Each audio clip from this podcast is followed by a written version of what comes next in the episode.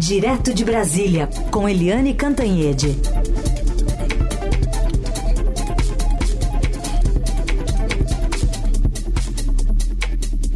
Oi, Eliane, bom dia. Bom dia, Raíssen, Carolina, ouvintes. Bom dia, Eliane.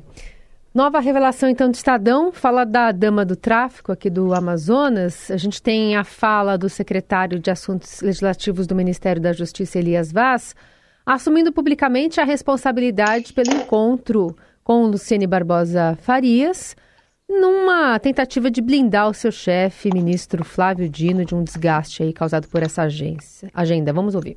Se teve algum erro, esse erro foi de minha parte, por não ter, às vezes, feito uma verificação mais profunda das pessoas que ia receber. Né? Eu não sabia que essa pessoa que veio aqui tinha qualquer relação com facção criminosa.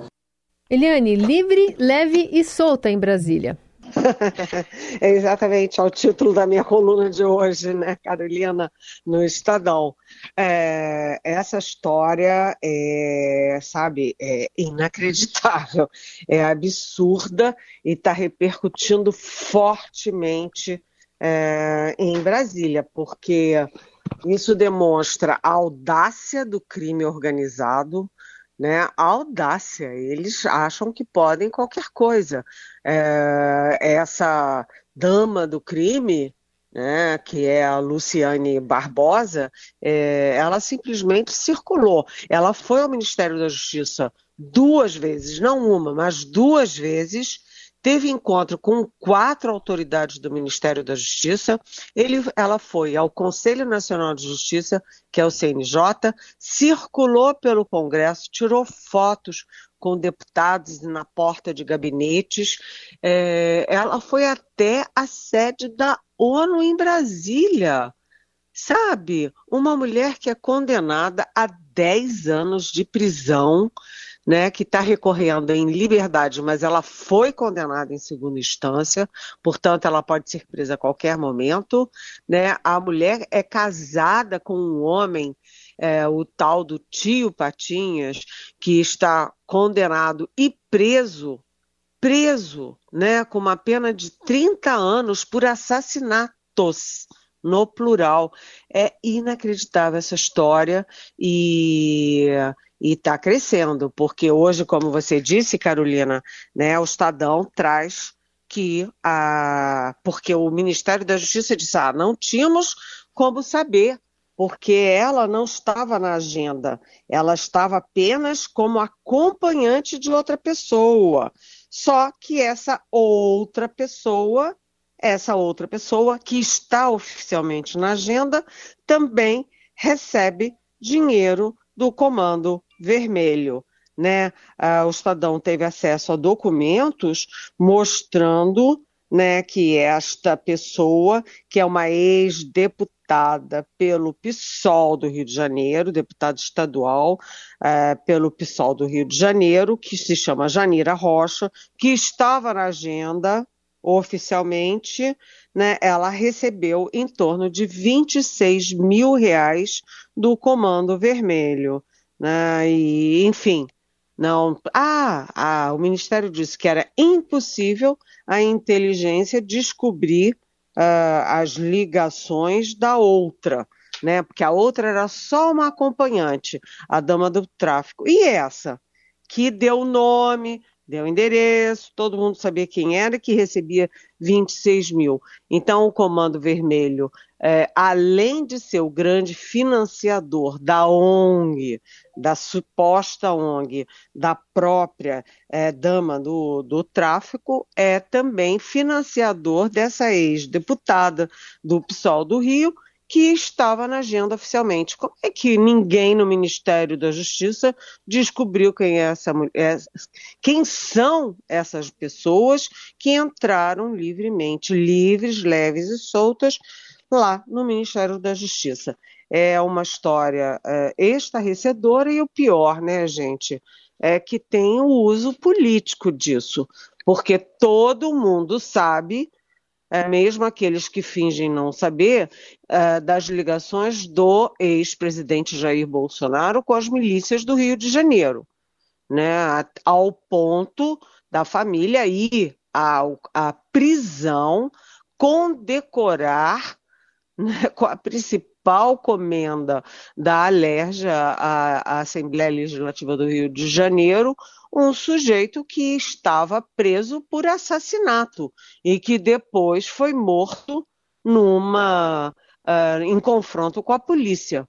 Então, uh, para tentar disfarçar essa ligação dos bolsonaros com a milícia no Rio de Janeiro, eles ficam, né, os bolsonaristas, insistindo em ligações do, do Lula, do PT e tal, com, com, crime organizado, que nunca foi comprovado, não tem nenhuma comprovação disso, e esse episódio, é claro, que dá discurso é, para a oposição, os bolsonaristas estão fazendo uma festa na internet.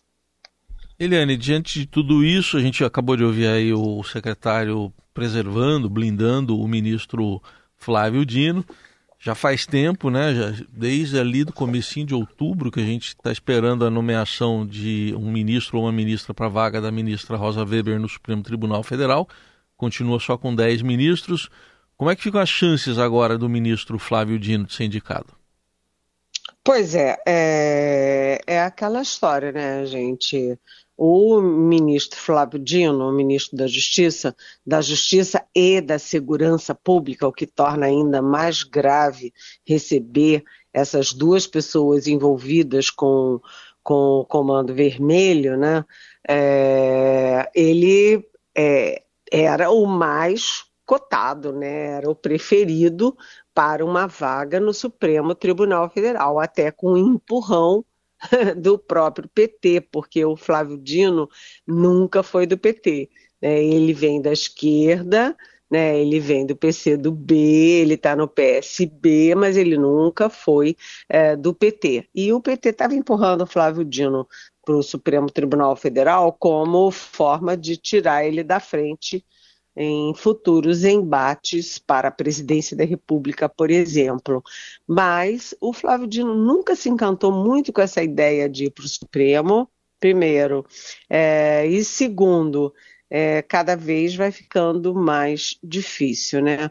O PT tinha essa expectativa porque a ideia do PT era dividir o Ministério da Justiça em dois Ministério da Justiça de um lado, Ministério da Segurança Pública de outro, e aí são duas vagas bacanas aí nesse tabuleiro político, mas vai ficando cada vez mais complicado é, botar o Flávio Dino no Supremo. Ele é muito, é, ele enfrenta, né? Ele é bom no debate político, né? Já foi várias vezes no Congresso, mas ele está se desgastando muito. E essa história apesar do, uh, do secretário dele dizer que o ministro não tem nada a ver com isso, quer dizer, que assumir a responsabilidade, isso é pouco. Eu acho que o Flávio Dino, no primeiro minuto, devia ter ou acertado a, a, o pedido de demissão uh, de, de, quem botou essa mulher, essas duas mulheres lá dentro, ou demiti-los, entendeu?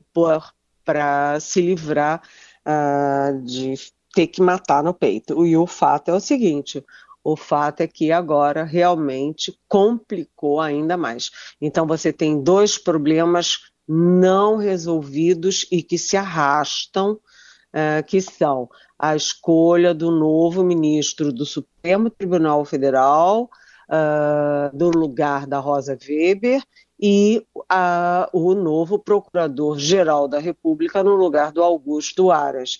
O Lula não está sabendo decidir e isso está indo mais longe, perdendo mais tempo do que se imaginava. O Lula prometeu alguns, alguma, algum anúncio para depois do feriado. Depois do feriado é sexta-feira. Será? É, tá difícil, vamos ver. Eliane Cantanhede, direto de Brasília, comentando agora sobre a chegada dos brasileiros que estavam na faixa de Gaza, conseguiram aterrizar nessa madrugada aqui no Brasil, né? Estão em Brasília. Eliane, é, a presença do Lula, né, e grande parte de ministros também ali representando essa recepção brasileira. Tem um tweet que acabou de ser feito pelo presidente falando sobre a guerra. E diz o seguinte: quanto dinheiro é jogado fora em uma guerra? Quantas vidas? Quanto uma bomba impacta a questão climática? Temos que garantir a paz e acabar com a fome no mundo, isso sim. Não acho correta a resposta de Israel ao ataque terrorista do Hamas. O ataque às crianças e às mulheres inocentes se assemelha ao terrorismo. Se eu sei que está cheio de criança em um lugar, pode ter um monstro lá dentro. Não se pode matar as crianças para matar o monstro. A guerra precisa acabar e a gente quer a criação do Estado palestino, a solução de dois estados que o Brasil sempre defendeu. Então, isso vem a reboque da, da manifestação que ele fez ontem em relação às crianças que estão morrendo em Gaza. Vamos ouvir. Aos 78 anos de idade, eu já vi muita brutalidade, já vi muita violência, eu já vi muita irracionalidade, mas eu nunca vi uma violência tão bruta, tão desumana contra inocentes. Porque se o Hamas cometeu um ato de terrorismo e fez o que fez, o Estado de Israel também está cometendo vários atos de terrorismo ao não levar em conta que as crianças não estão em guerra, que as mulheres não estão em guerra, que eles não estão matando soldados, eles estão matando junto crianças. Já estão mais de 5 mil crianças, tem mais de 1.500 crianças desaparecidas que certamente estão no meio dos escombros, e depois a destruição de tudo que as pessoas levam décadas para construir uma casa e depois uma simples bomba detona aquilo sem ninguém assumir responsabilidade. Quem é que vai recuperar aquilo? Então, eu quero dizer para vocês que hoje é um dia de felicidade, porque a gente está recebendo aqui 32 famílias, 32 seres humanos que já viveram em paz, que sabem o que é a paz, que sabem o que é a harmonia e não precisava viver no inferno que viveram durante esses últimos 37 dias. Eliane, uma, uma guinada, né? Assim que aterrizaram esses brasileiros aqui nesse discurso diplomático. Exatamente. Primeiro, é, foi uma bela ação do governo brasileiro, né? uma operação que o Lula acompanhou muito de perto, né? a par e passo, é, e que foi executada pelo Itamaraty, com grandes negociações com o governo do Egito, governo de Israel, etc., e também da FAB. Né? Inclusive, o, uh, os três comandantes militares também estavam ontem, né? porque uh, isso, uh, toda essa operação ajudou a melhorar um pouquinho ali. A, as Forças Armadas conseguiram respirar um pouquinho depois de tanto embate por causa uh, do, do, governo Jair Bolsonaro, das acusações de golpe, aquelas coisas todas de joia, etc, etc. Né? É, agora, do ponto de vista diplomático, o Lula deu, engrossou o tom, né? ele elevou o tom, e a própria CONIB, que é a Confederação Israelita do Brasil, já reagiu duramente também, falando que a fala do presidente é grave e perigosa. Né? O Lula falou o que muita gente pensa, né? É, e muita gente fala, porque 4.500 crianças mortas, mais mil e tantas desaparecidas sob os escombros, realmente é, isso é crime de guerra, né? Alguns falam genocídio, e mas é, a, a, academia considera é, inadequado esse termo, mas de qualquer jeito isso é crime de guerra. Né? 4.500 crianças mortas, repito, e mais de mil é, crianças desaparecidas sob escombros, realmente hum, não está nas regras internacionais que rege inclusive as guerras, né?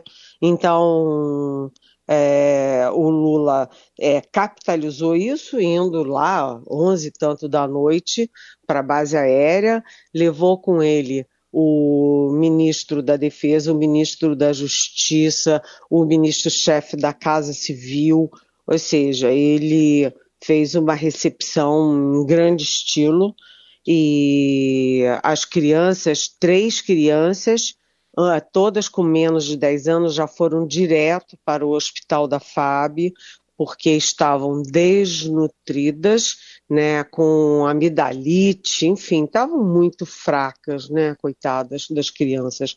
E também uma grávida que está bem, mas que claro que parou de fazer o acompanhamento médico uh, durante a gravidez. Ela também foi uh, para o hospital da FAB.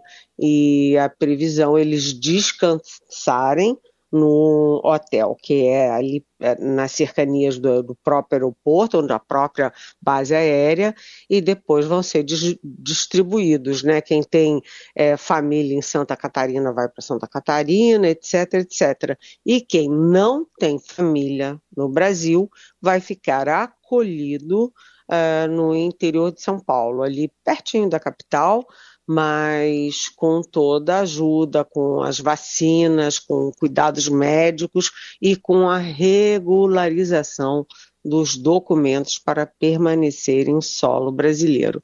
Então, tudo muito cuidado. Agora, atenção, gente. Eu achei curioso que o Lula disse que enquanto tiver pelo menos um brasileiro lá, o governo estará atento para trazê-lo de volta, né? E admitiu que há sim. Portanto, aquela minha informação, né, que eu disse sexta-feira uh, que eu recebi a informação, é, é, bem plausível de que ainda há 54 brasileiros ou parentes ou agregados de brasileiros que estão querendo voltar para cá, vir para cá. Então, vamos ver se essas 54 pessoas existem e se a lista vai aparecer em algum momento. E se existirem, vai ser com Israel também a negociação. É, uhum. é isso aí. Eliane, o presidente vai reunir ministros da área econômica, na pauta tem reforma tributária, tem orçamento, mas pode ter anúncio importante? Que tipo de anúncio? Pois é, está é, prevista hoje uma reunião do presidente Lula com os ministros da área econômica. Aí, claro, Fernando Haddad, da Fazenda, Esther Dueck, é, que é da gestão pública, é, a Simone Tebet, que é do planejamento, e também chefe da Casa Civil e atenção, né, o advogado-geral da União, o Jorge Messias.